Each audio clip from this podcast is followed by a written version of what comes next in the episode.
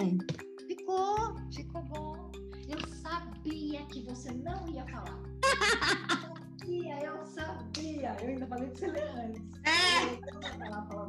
Quem sabe reclamar, quem sabe reclamar bem, gostoso de ouvir. Dora Demara, fala da gente, a gente te ama. Pressão ridícula e mimimi foi criada pelo Pondé. Eu vou correr para te abraçar, então não deixa seus seguranças me prender. Ficar guardando, que eu não sou baú. E principalmente sentimento ruim. Vocês estão felizes? Vocês estão reclamando? Dizer que nós estamos aqui criticando o mimimi tal situação que incomoda. Não quero ficar ouvindo ladainha, gente. Sofrida, né? Sofrida. Eu acho uma gracinha, gente. O fulano vai casar com uma menina de 17 anos e fica passado pelo fato de que ela se comporta como se tivesse 17 anos.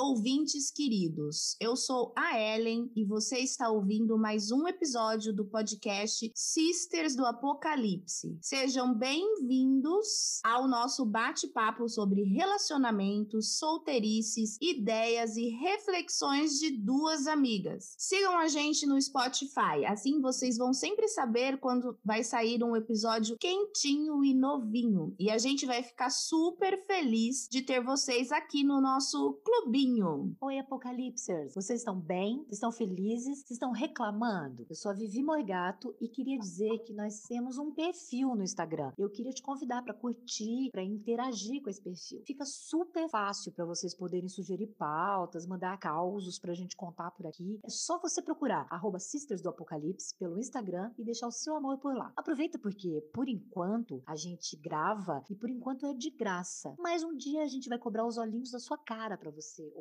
Talvez a gente cobre só um cafezinho, na verdade, mas por hora tudo é de graça e, portanto, você não tem motivos para reclamar, né? Pois é, gente, a conversa de hoje é sobre reclamação. Na verdade, a gente não tem nada contra reclamar. A gente reclama. A gente gosta de dar uma reclamadinha porque a vida não tá fácil para ninguém e se você é mulher, a vida é três vezes mais difícil. Vai ser mais difícil, mas a gente tenta é, fazer uma reclamação de assuntos inéditos O ponto, é, não é?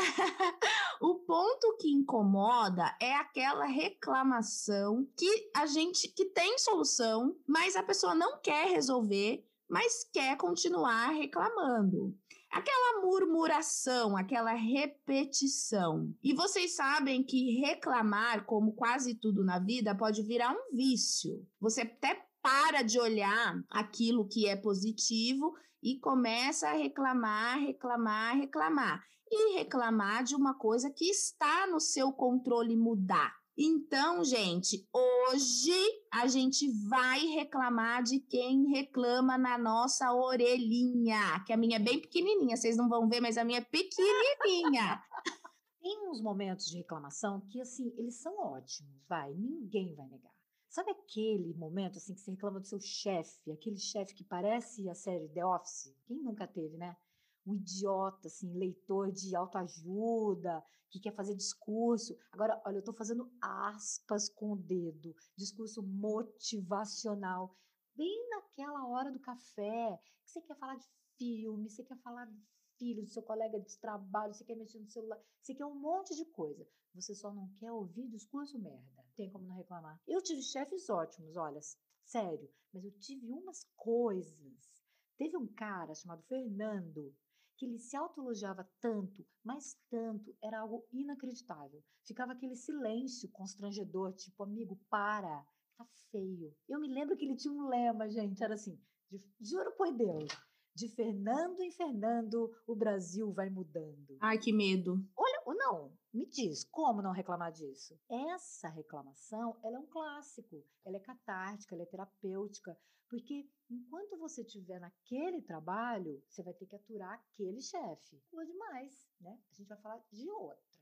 A gente vai falar daquela criatura que é, como você falou, sister, aquela criatura que é viciada em reclamar e que elege você para ser ouvinte diárias da sua. O Twitter. Gente, eu voltei mexendo. E eu percebi o No Instagram, tá todo mundo sempre assim, dentro de um sábado ensolarado. Isso não é crítico, eu adoro o Instagram. Acho terapêutico, adoro. O Twitter tem um usuário um pouco diferente. Ele tem que estar tá sempre muito fudido. Ele tem que fuder a vida de quem tá lendo junto. Assim, junto. Todo mundo reclamando da saúde mental o tempo todo. Ah, tô cheio de trabalho. Ah, tô de trabalho. Cara, para de mexer no Twitter que você ganha tempo para trabalhar, amigo. O Twitter é, tem esse, esse, esse, essa coisa, né? Que tá todo mundo cagado.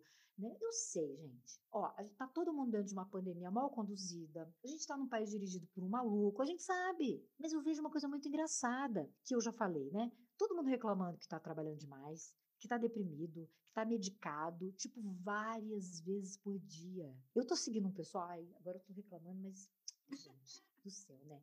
Povo tá lá digitando, ó, loucamente reclamando do pai, do professor, do chefe, da puta que pariu. Eu acho que é a rede internacional da reclamação. O lado bom é que muita gente escreve bem, bem pra caramba. Você fica ligado na realidade, que é uma bosta, né? Mas enfim. Mas eu acho que principalmente a necessidade de dizer o que está fazendo, que está muito ocupado, que é muito produtivo, que está muito triste, mano, ninguém liga. Ai, sister, olha, você falou uma coisa que é verdade, gente. Uma dica de ser adulto: ninguém liga. E é isso que você falou mesmo. É, é, no, no, no Insta, todo mundo tá feliz e no Twitter tá todo mundo puto, né? É, o tempo todo. É. Mas exatamente isso que, que a Sister falou aí, gente. O problema tá naquela pessoa que quer alugar o meu ouvido para repetir reclamações de coisas que poderiam ser mudadas por ela mesma. Aí a pessoa decide, porque sim, isso hoje vai parecer até uma terapia. A decisão é sua. A mãozinha mais perto da ajuda é a sua própria. E aí ela não muda, ela reclama e você tem que ouvir e fazer cara de felicidade. Gente, eu não quero. Eu não quero, me desculpa. Talvez aí, queridos ouvintes, vocês vão falar assim: a Ellen não é uma boa amiga. Olha, não, talvez não mesmo para ouvir reclamações repetitivas de relacionamento ainda.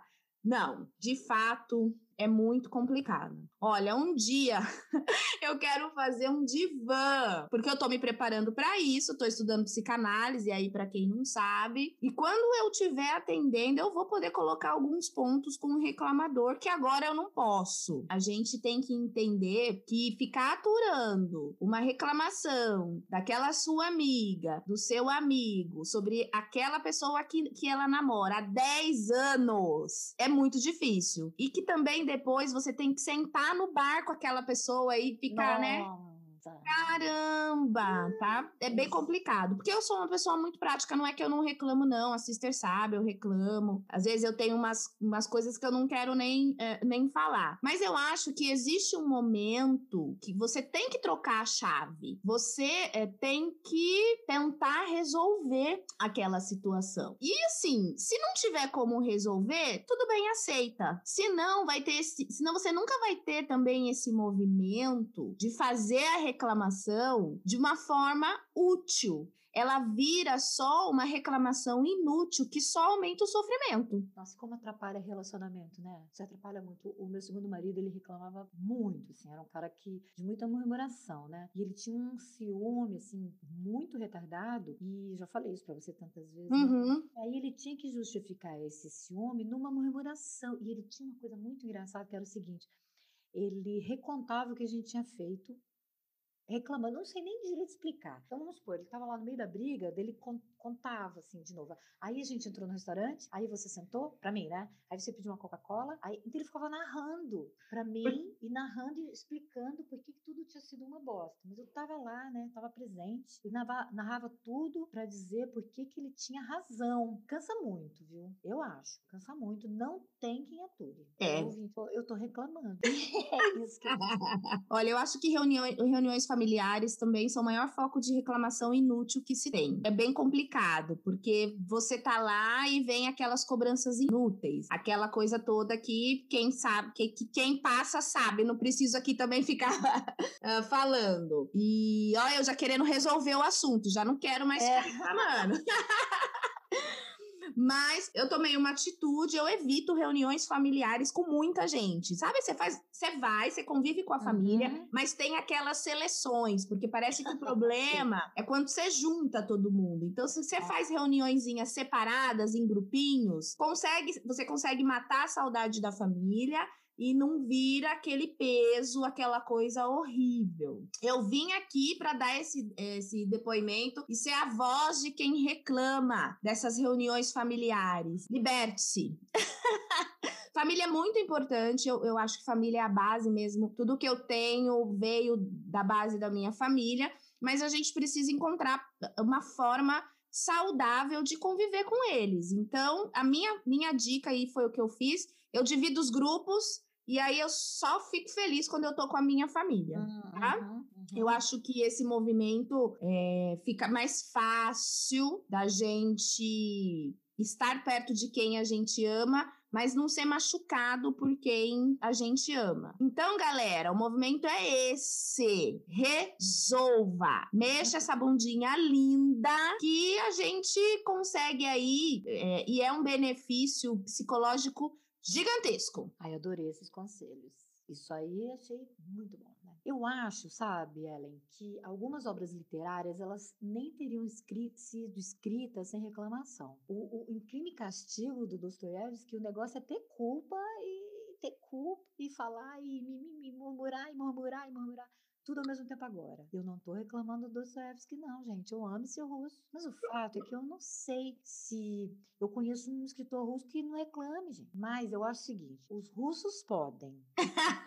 vive abaixo de zero, ele tem um dever moral, né, de choramingar. Eu acho. Mas veja você, olha só. Terminei essa semana de ler A Felicidade Conjugal do Tolstói. É um livrinho curto, belezinha, adorei. Ele é contado a partir da interpretação da protagonista, né? O Tolstói escreve como se fosse uma moça no século XIX uma menina nobre. Olha que bizarro. É uma menina que começa a história quando ela tem 17 anos. Eu não vou resenhar aqui o livro, mas vou fazer o seguinte comentário. Ela vive no interior da Rússia, se casa com um homem 20 anos mais velho, que vai ser o tutor dela, blá blá blá. Aí eles vão passar uma temporada em São Petersburgo.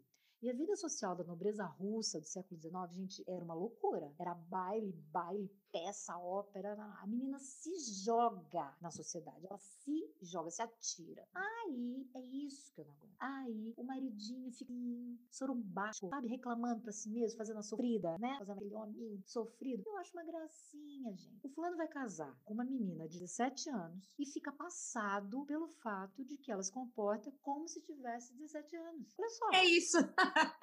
Bom, o final é interessante, vale a leitura, Tolstói é aquela coisa boa, né? Gostei da Maria, da Maria. E não pode reclamar dela.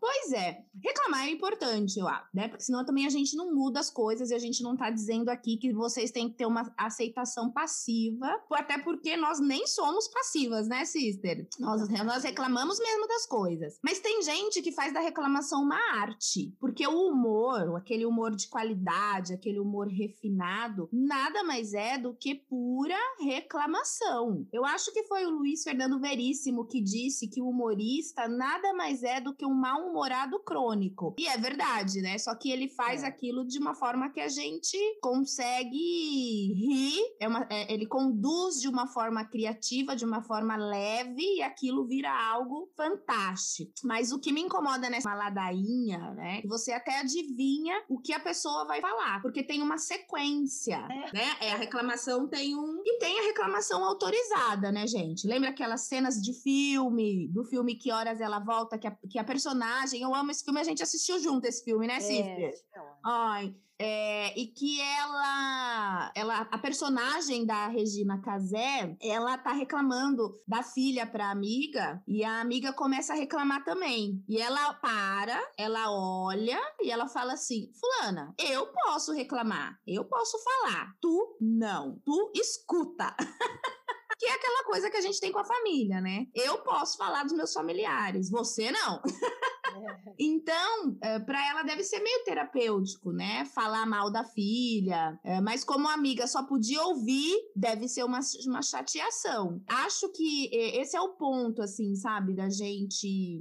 A gente não, né? Que sou eu mesma que tô me negando a ouvir. Porque, gente, meu ouvido não é pinico. Amo meus amigos, amigos. Eu gosto de conversar, vocês sabem. Ajuda, né? Ajuda isso, amiga. Se a criatura de Deus não pretende mudar tal situação que incomoda, não quero ficar ouvindo ladainha, gente, porque eu pego raiva da pessoa que eu pego. Eu sou, é? gente. É, eu sou aquele tipo de amiga que se, é, é, se fizer para mim, é, eu perdoo e esqueço, porque eu esqueço rápido as coisas que eu também nem tenho tempo de ficar guardando, porque eu não sou baú. E principalmente sentimento ruim. Mas se fizer pros meus amigos, me dá uma. Eu tenho uma vontade de brigar com a pessoa sabe? Então é por isso que eu não gosto de. de eu, eu, tenho vontade de ir lá falar assim, por que você tá fazendo isso com ela? Então, acho que a minha, meu incômodo é, da, da reclamação é isso: é amiga reclamar, ou amigo ou amigo reclamar do relacionamento e depois me fazer conviver com aquele ser. E que muitas vezes o companheiro ou a companheira dos meus amigos, né, das minhas amigas, nem fizeram nada para mim, eles me tratam muito bem. Eu não tenho o que ah. falar deles. São super educados, agradáveis, mas eu já pego ranço, gente. Sei lá. Eu acho que quando o amigo também, né, os amigos não têm essa percepção porque virou uma, um, um vício olhar para aquele relacionamento e só falar das coisas ruins daquele relacionamento, chega a ser desumano, sabe? Porque eu tenho meus próprios problemas, gente. A pessoa já tá toda bagunçada, é. tá tentando tentando se arrumar. E aí você ouvir pela centésima vez as, as travessuras do marido falastrão de Lourdes Maria. Eu não quero, gente. Olha, eu queria saber de vocês aí. Se vocês acham que eu tô errada, escrevam aí, comentem nas nossas redes sociais. Ou se vocês acham que eu tô muito, muito certa. Ah, eu acho que você tá certa. eu, não quero, não quero. Chega, chega de murmurar na minha cara. Eu acho interessante isso que você falou sobre o humor. É isso, o humorista é um, um grande reclamante, um grande reclamador, que consegue criar algo sensacional, né? A gente tá falando daquele humor que sacaneia o opressor que sacaneia o sacana, o poderoso. Eu não tô falando daquele caso raso de humorista que, que cria na desgraça, sabe? No deboche com o ferrado, com o coitado. Isso existe ainda, né? Impressionante. O meu pai, por exemplo, ele consome esse tipo de humor, eu acho. Outros senhores da idade dele também gostam. É, por isso que eu acho importante a gente dar voz. Quem, quem somos nós para dar voz? Porque ela que é imensa, né? Mas é uma jovem humorista como a Ademara, tá como Ademaravilha. A menina é um sucesso. Adoro. é sensacional. E aí ela usa é, essa reclamação, esse, essa coisa do, do mau humor do, do, humorista de uma maneira muito genial. E eu vi já ela falando o seguinte, que ela sempre iria sacanear as pessoas do Sudeste em todos os aspectos. Eu acho. não, não, né?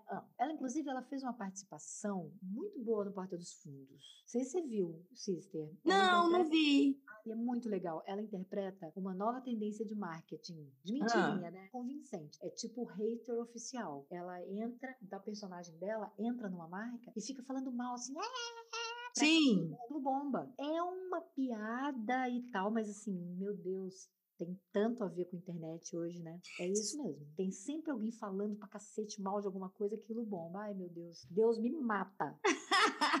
Não, mas é, esse negócio de hater é muito engraçado, porque por exemplo, para mim, assim, se eu, se eu já sigo alguém e ela fez uma coisa que eu não gostei, às vezes eu até comento e tal, porque eu acho que você tem, pode dizer, né? Acho que estar também na rede é, é, uma. Você passa pela avaliação. Para mim, o que caracteriza o hater é quando ele começa a xingar, quando ele começa a ser agressivo. Mas eu, eu procuro não seguir mais a pessoa. Às vezes eu até comento alguma coisa, mas vou lá e não sigo. O, o hater, ele quer. Eu acho que o hater, esses profissionais aí, é o que a gente passa lá na nossa vida, na nossa vida, né? Ele, ele não gosta da pessoa que ele tá seguindo, ele, ele só tem críticas a tudo que aquela pessoa faz, mas ele tá ali. Uhum. Ele tá ali, ele uhum. continua seguindo, né, as pessoas. Eu também acho. Impressionante, né? Loucura.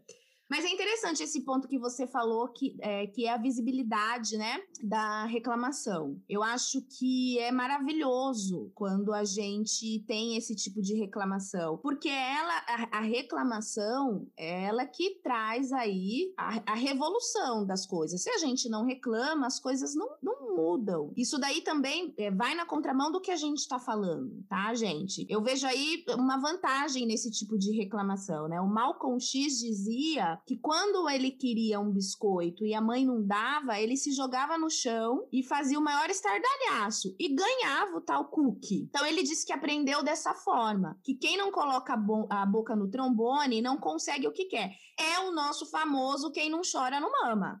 É, por aí. Né? né? Bom, e antes que alguém venha dizer que nós estamos aqui criticando o mimimi, não, gente, nós não estamos. A gente tem dois bons e sólidos motivos. Não existe mimimi e quem acha que existe é um grande pereré, é um grande idiota. Fala palavrão. Não gente. gosto de falar palavrão, gente. Tá gente. Roteiro, que bonitinho. Olha, a Sister colocou isso no roteiro, queria dizer, só uma pegadinha. Pô, eu sabia que você não ia falar, cara. Gente, eu não falo palavrão porque eu não tenho hábito, não tenho nada contra as pessoas que falam palavrão. Mas para mim, só para vocês saberem, quando eu falo palavrão, corre. Porque Nossa, é. Corre. Não, abrindo um parênteses, ouvintes, abrindo um parêntesis. Eu sou amiga da Sister há muitos anos. Uhum. Uma das poucas, raríssimas, raríssimas vezes que eu vi ela falando: ai, gente, puta que pariu. É, tipo, o mundo acabou. É o apocalipse. Ah, esses dias eu conversando com uma outra amiga, eu tava contando uma história para ela, né? E eu, aí eu, eu falei assim: não, porque a pessoa fez isso comigo e eu devia ter mandado ela tomar no pé. Aí ela, tá tudo bem?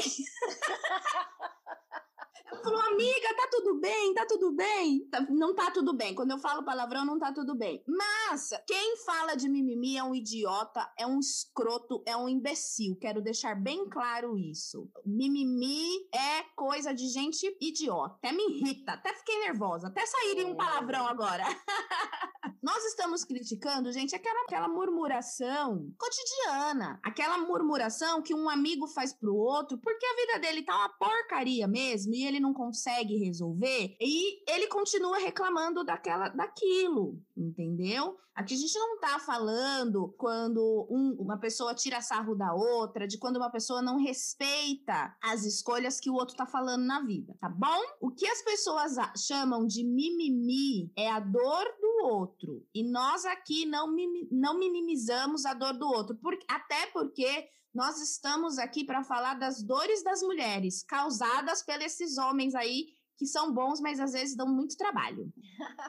Você sabe que eu não sabia que essa expressão ridícula e mimimi foi criada pelo Pondé. É bem cara dele. Né? Ah, bem cara do Pondé, né, gente? Ah. A única coisa que eu tenho para falar sobre o Pondé é: vai fazer um tratamento de tártaro. Meu Deus. Não, gente. Vai tirar esse tártaro da boca. Então, gente, é isso aí. Menos ladainha, mais ação. A gente vai encerrar esse episódio dizendo que terapia é uma boa escolha, um lugar ideal, seguro para você reclamar à vontade. E isso sim vai gerar ação. Ou não, mas ainda também não é da minha conta, né? quem sabe reclamar, quem sabe reclamar bem, gostoso de ouvir. A gente tem umas indicações aqui. Ouçam no podcast, arroba calma, gente horrível. Adoro. Ela, ela adora aquelas Elas reclamam de tudo, é bom demais, é inteligente, divertido. Vai lá. Ainda sobre reclamações. Leiam os russos. Eu tô, tô numa fase super. Vamos ler os russos, que são os melhores reclamões do mundo. E eu sugiro o lindo do Dostoiévski, porque ele reclama, os personagens reclamam, todo mundo reclama e é Bom, a minha sugestão para os meus bons reclamadores aí são os humoristas que reclamam e nos fazem pensar. Eu deixo aqui a dica do perfil da Ademara no Instagram. Adoro Ademara. Fala da gente, a gente te ama. Onde você vai encontrar um humor jovem e muito bom. O pessoal do Portas dos Fundos, gente, que é fantástico. É, às vezes eles erram o tom, mas como tudo na vida, a gente erra. Graças a Deus, porque também a gente acerta. Mas eles têm um trabalho maravilhoso. Porta dos Fundos, eu, eu queria ressaltar um que eu, eu comecei a assistir o Porta dos Fundos por causa daquele que o, a, o marido reclama para a mulher que não tinha sobremesa. Procurem Nossa, lá. Menina, quase fiz xixi na calça. É muito maravilhoso. Eu comecei a assistir o Portas dos Fundos nesse, nesse vídeo aí. Eu também uh, quero aqui aproveitar pra gente falar um pouquinho dos nossos dois prêmios que a gente tem aqui no Sisters do Apocalipse. Então, a gente vai agora falar dos prêmios. O prêmio Bananão vai para todos os tios do churrasco.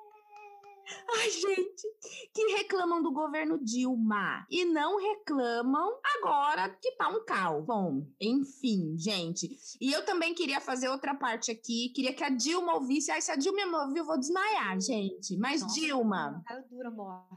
Queria te dizer que se um dia eu encontrar você no aeroporto, que eu fico imaginando que é o único lugar que a gente talvez possa se encontrar, eu vou correr para te abraçar. Então, não deixa seus seguranças me prender.